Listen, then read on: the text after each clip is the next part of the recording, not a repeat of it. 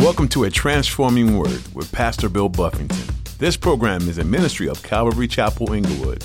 Today on A Transforming Word. There's stuff available to people that are living right that is not available for people that are not living right. That's what we're reading here. Paul is instructed, hey, the women that are living like that, no, no, we're not taking care of them. But he's going to explain the widows that we are going to take care of, and these are some spiritual women that are living a spiritual life. God said, You take care of them. You make sure that their needs get met. I don't think it's much different. You could take us out of this scenario, and I can say the same thing that those that are living right, those that are honoring God with their life, God says, I'll take care of you. It'll come some way. It does matter how we live, is my point. It matters how we live before God. There are always going to be people who seek to take advantage of the generosity of God's people. Paul encouraged Timothy to have discernment and seek God's wisdom in knowing who and how to help. Pastor Bill would explain that God expects believers to help those truly in need and who are living a godly, faithful life. One who indulges in sin, excess, or laziness cannot expect the family of God to bail them out of their unfortunate situation. God will guide and help you with wisdom if you seek Him in these situations. Now, here's Pastor Bill in the book of 1 Timothy, chapter 5, for today's edition of A Transforming Word. So he says, Honor the widows that are really widows, verse 4.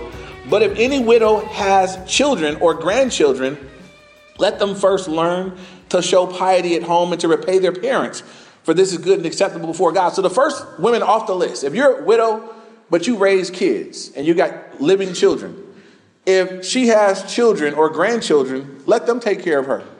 If that's a grandma or that's your mother and she took care of you and raised you and fed you and you know cleaned your dirty diapers, now she needs your help. Now you guys take care of her. So it says first let it fall on if they have family, children or grandchildren, let them take care of them. So this is good and acceptable before God. Verse 5 Now she who is really a widow, and it's explaining what it is, and she's left alone, trust in God and continues in supplications and prayers night and day. But she who lives in pleasures is dead while she lives. And these things command that they may be blameless. And so when it talks about a woman living in pleasures, it's saying there's not the woman who her husband died. She out there at the club getting her thing on, just saying, woo, and then she's showing up in the line saying, take care of me. She living in pleasure. She living in sin. The Bible says she's dead while even she lives. We're not taking care of her. Um, so the woman that's living in pleasures is that woman. Everybody understand who that woman is? All right, it's that one. So guys, we're not taking care of her. We don't have a plan for you. Why not though? Right?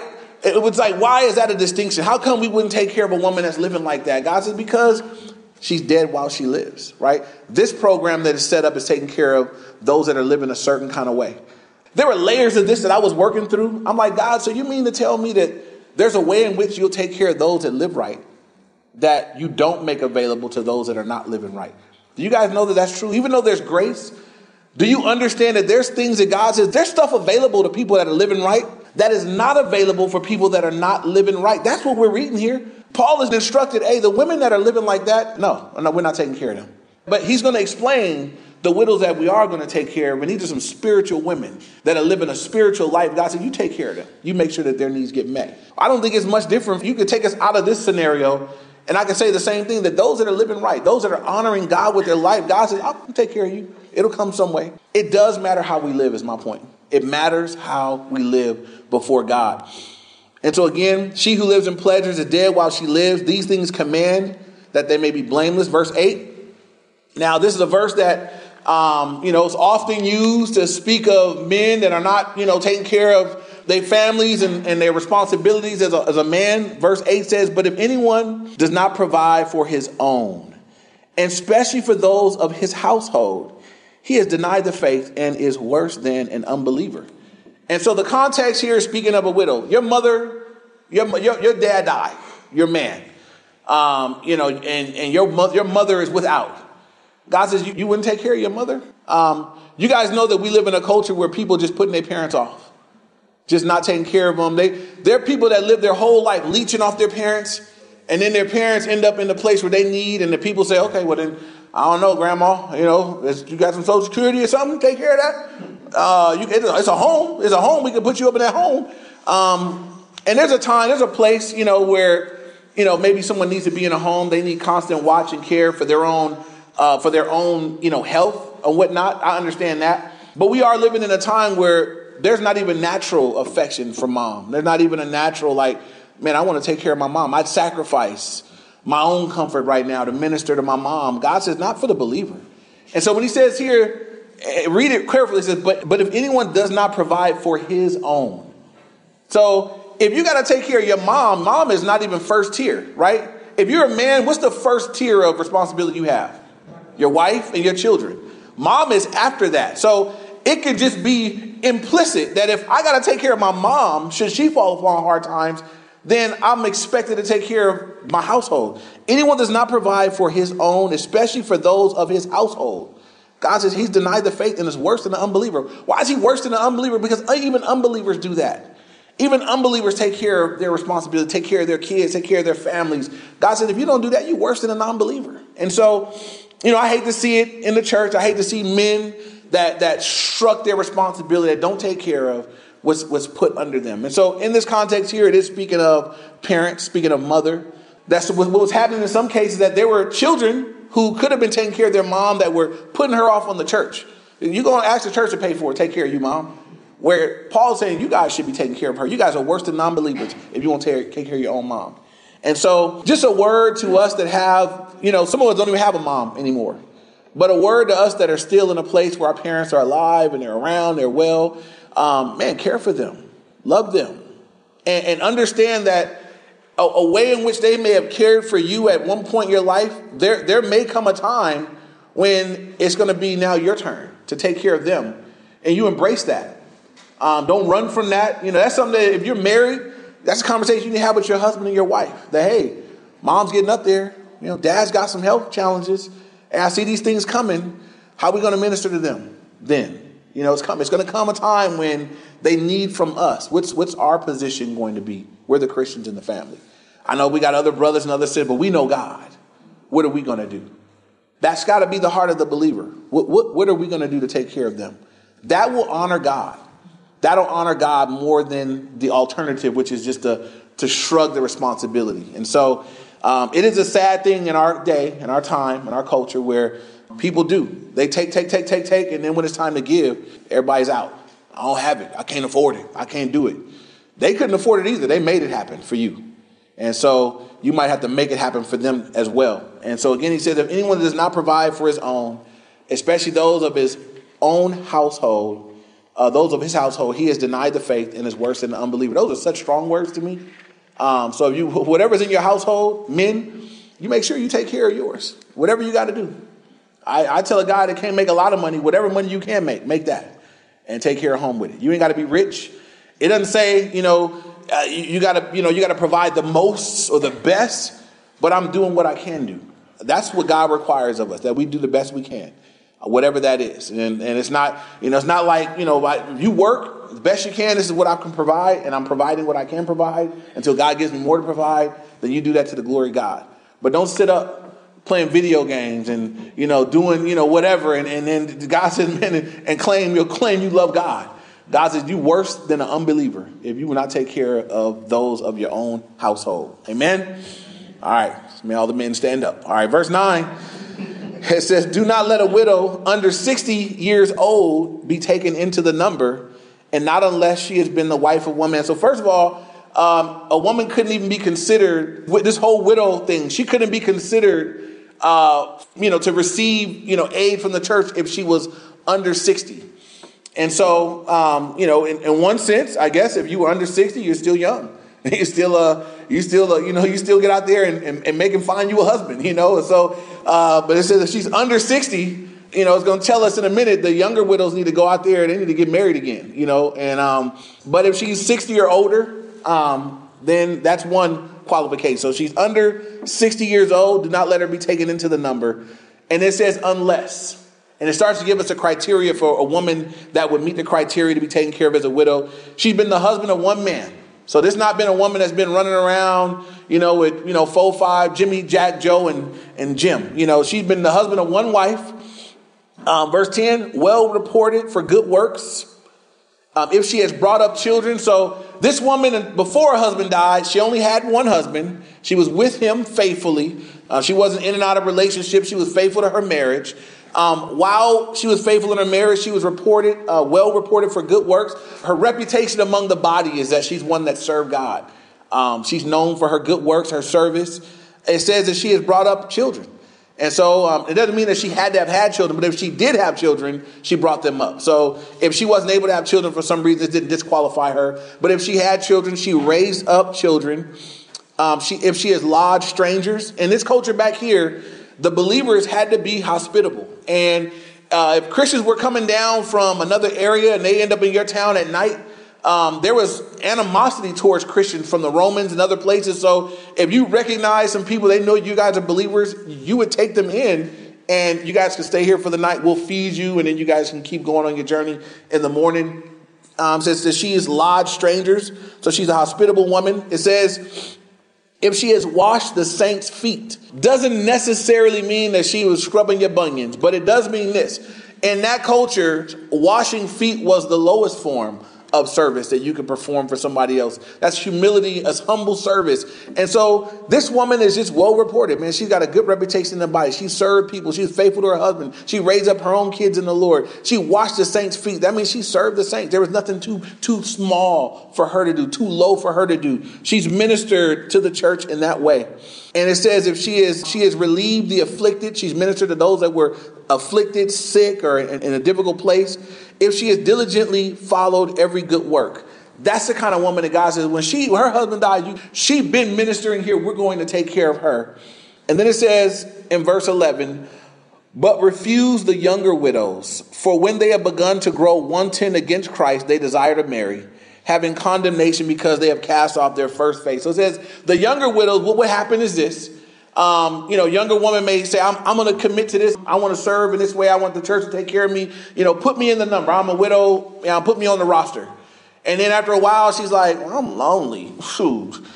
She got a dude, you know. I, am like, you know, she starts to, you know, basically move away from her commitment. God said, don't even receive her. She's young. Uh, don't even let her make that commitment. You know, we're going to encourage her um, to remarry, uh, to find someone else. And so, um, lest she become wanton against Christ, they desire to marry, having condemnation because she made a commitment and now she's fallen back. Not because it was wrong for her to remarry, but because she's committed that she's going to live this way. And now after a while, she's like, "No, nah, I don't think I want to do that no more. I think I want to, you know, be with somebody." And so, said, "Don't even accept a younger widow into the number." Verse thirteen. And besides this, they learn to be idle, wandering about from house to house. Not only idle, but also gossips and busybodies, saying things which they ought not. Anybody know some women like that?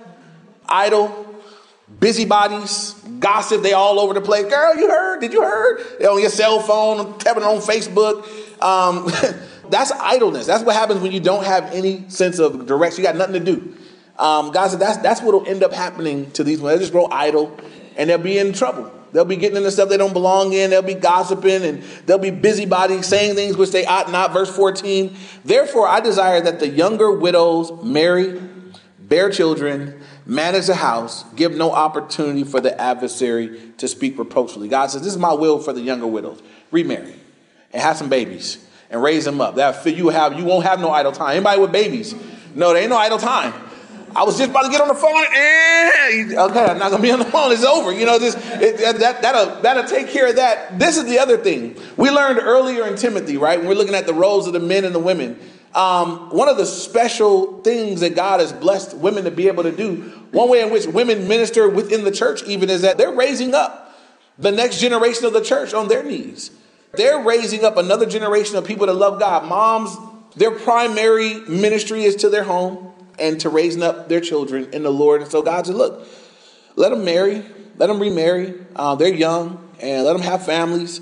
And you know, instead of being idle busybodies and gossip, let them raise children, let them bear children, and manage the house, and give no opportunity for the adversary to speak reproachfully. So. I got to speak on this because we also live in a time where people say, well, that's this old chauvinistic idea. Women got to be at home taking care of babies and raising kids. Well, I'm a new woman of the new century, and I go to work, and the babysitters take care of my kids. And so I will speak on this for a minute because we do live in a different time. Um, I believe God's will is pretty explicit in the Word, and I want to speak to where we're living at. and what's going on here. So every time I see in the word, when God's giving instruction, do this, instructing women what to do. Not, not, not just when I read the stories and I see what's happening by default, but when God is saying, This is my will. This is what I want you to be doing.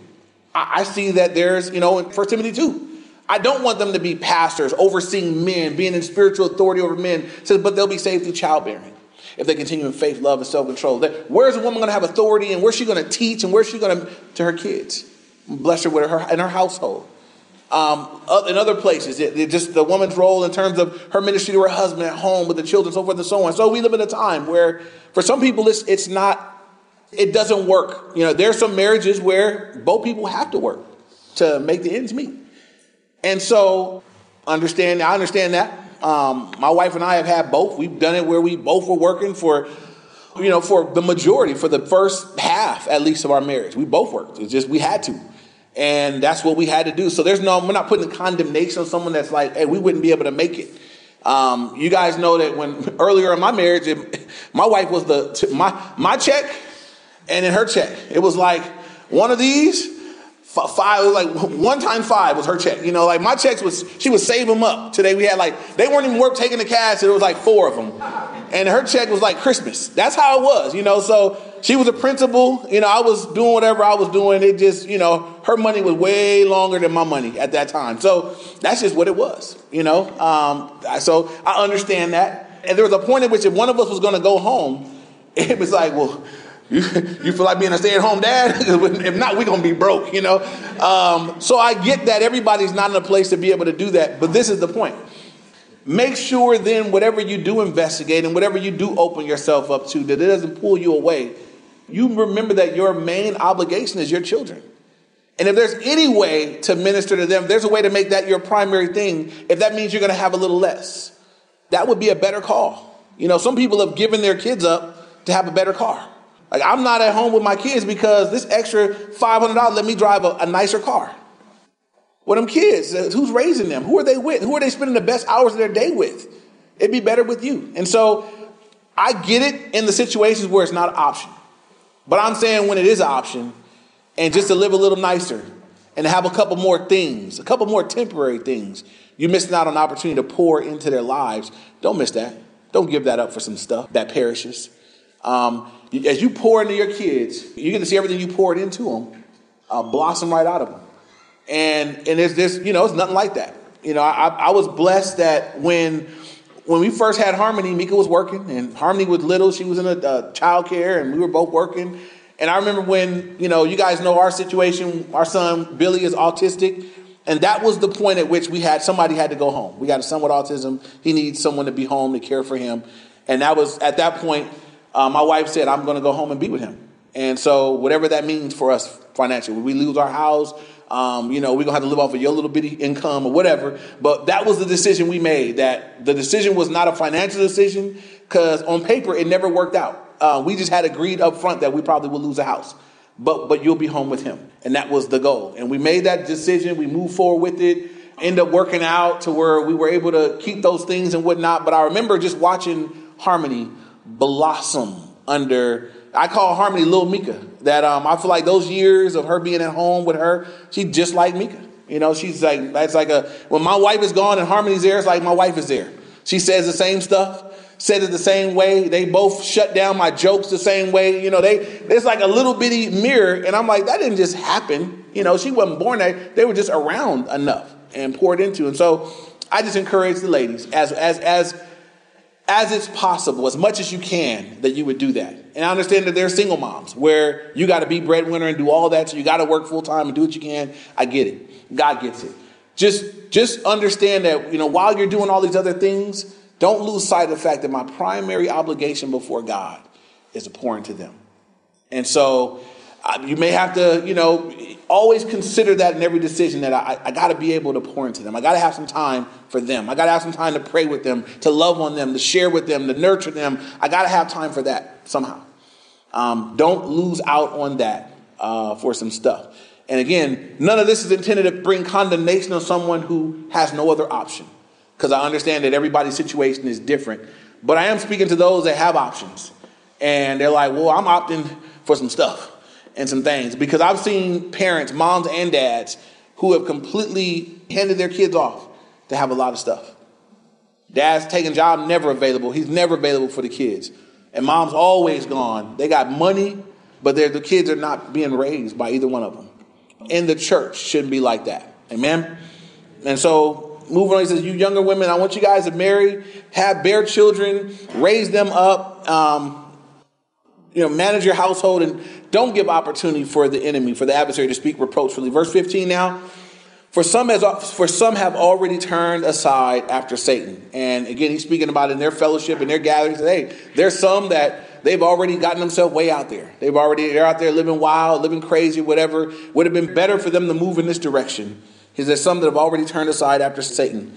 Then it says in verse 16, if any believing man or woman has widows, let them relieve them and do not let the church be burdened that it may relieve those who are really widows. Once again, if within your family, um, you know, for me, if, if uh, you know, my mom has passed away, but if it were my mom or my wife's mom, if something happens to her husband, God says, you guys relieve, you take care of her. Don't let it be a burden on the church. You guys be the ones to step up and take care of that. Now we switch gears in verse 17 and we speak about the elders. Those are the pastors, those that are overseeing in the church, and those that are teaching and ministering in that way. And so verse 17 says, Let the elders who rule well be counted worthy of double honor, especially those who labor in word in the word and doctrine. And so these are verses where, you know, I, I think everybody is aware of the abuses that happen uh, within the church, where, you know, pastors and those that they can overindulge in church resource. They can take more than what's due them, more than what makes sense. But it always makes these kind of verses weird for me to teach. Uh, but I'm gonna just teach it because it's the word and let, let the chip fall where they may. I know I'm not that. And you know, it says that the elders who rule well, those that are that their job, they're ministering the word to you. It says let them be counted worthy of, of double honor. And you look up the word honor there, and it, it speaks, it's twofold. It speaks in one sense of there's a, a value or respect put upon them, but also it's speaking of uh, monetary valuables. At one point, Paul said, Hey, is it a big deal if I share with you guys in spiritual things, if you share with me of your of your financial, your practical things? He said that that's the that's the way that God has lined this thing up. So it is the case that pastors are to be taken care of by the churches in which they serve. He goes on to say in verse 18, For the scripture says, and this is his illustration, you shall not muzzle the ox while it treads the grain, and the laborer is worthy of his wages. And so the first quotation, you don't muzzle the ox while it treads the grain, is a quotation from Deuteronomy 25, verse 4. And when an ox is treading the field so you can sow into it and, and have crops later on, God says, don't put a muzzle on him. If he's hungry, and he want to bend down and eat something while he goes, you don't muzzle him while he treads the grain. You let him eat while he goes. His needs are being met while he's serving you. Um, that was the first kind of picture and illustration for this culture that was an agricultural culture. They would get it. So you don't, you know, you don't, you don't muzzle the ox while it treads the grain. So that's one analogy. Then in the latter part of the verse, he says, the laborer is worthy of his wages. That's a quotation from Luke 10, verse 7. And you can write that down in your notes, but in Luke 10, 7, Jesus was sending the disciples around. He says, When you guys go into a town or a village, you guys go. And if they receive you into their household, that you serve there, your blessing will be upon that house. And it says, and remain, he says, in the same house, eating and drinking such things as they give you, for the laborer is worthy of his wages. And it says, do not go from house to house. So as they were going from town to town serving, God says, when you come into a home, let them take care of you. They're, they're meeting your needs. And so this is what I would say. These verses don't say that the pastor, the teacher should be living way above everybody else. It don't say that he should have yachts and, and Rolls Royces and all this, but it does say that his needs should be met. That's all we have time for today on A Transforming Word. Pastor Bill has been teaching through the book of 1 Timothy. If you missed part of today's teaching, or if you'd like to hear more from this study, visit calvaryinglewood.org. You'll find all of Pastor Bill's messages under the Media tab. As you've been listening to these teachings, you may have had some questions pop into mind that you would like to ask. We love to talk with you. Please give us a call or send a text to 310 245 4811. That's 310 245 4811. Or Or you can fill out the contact form on our website. Again, that's calvaryinglewood.org. Be sure to let us know how we can be praying for you as well. We'd like to invite you to worship with us this weekend too at Calvary Chapel Inglewood. Come join us each Sunday at 9 and 11 a.m. as we explore God's Word and spend time praising Him for all He's done. We're also meeting midweek on Wednesdays at 7 p.m. If you're unable to get here in person, you can still join us virtually through YouTube Live, Facebook Live, and Instagram. These links are available at our website. You can also download our mobile app to stay connected and even listen to past messages. Just search for Calvary Chapel Inglewood in your app store or download from calvaryinglewood.org. Our time with you today has come to an end. We hope you join us next time to keep studying through the book of 1 Timothy right here on a transforming word.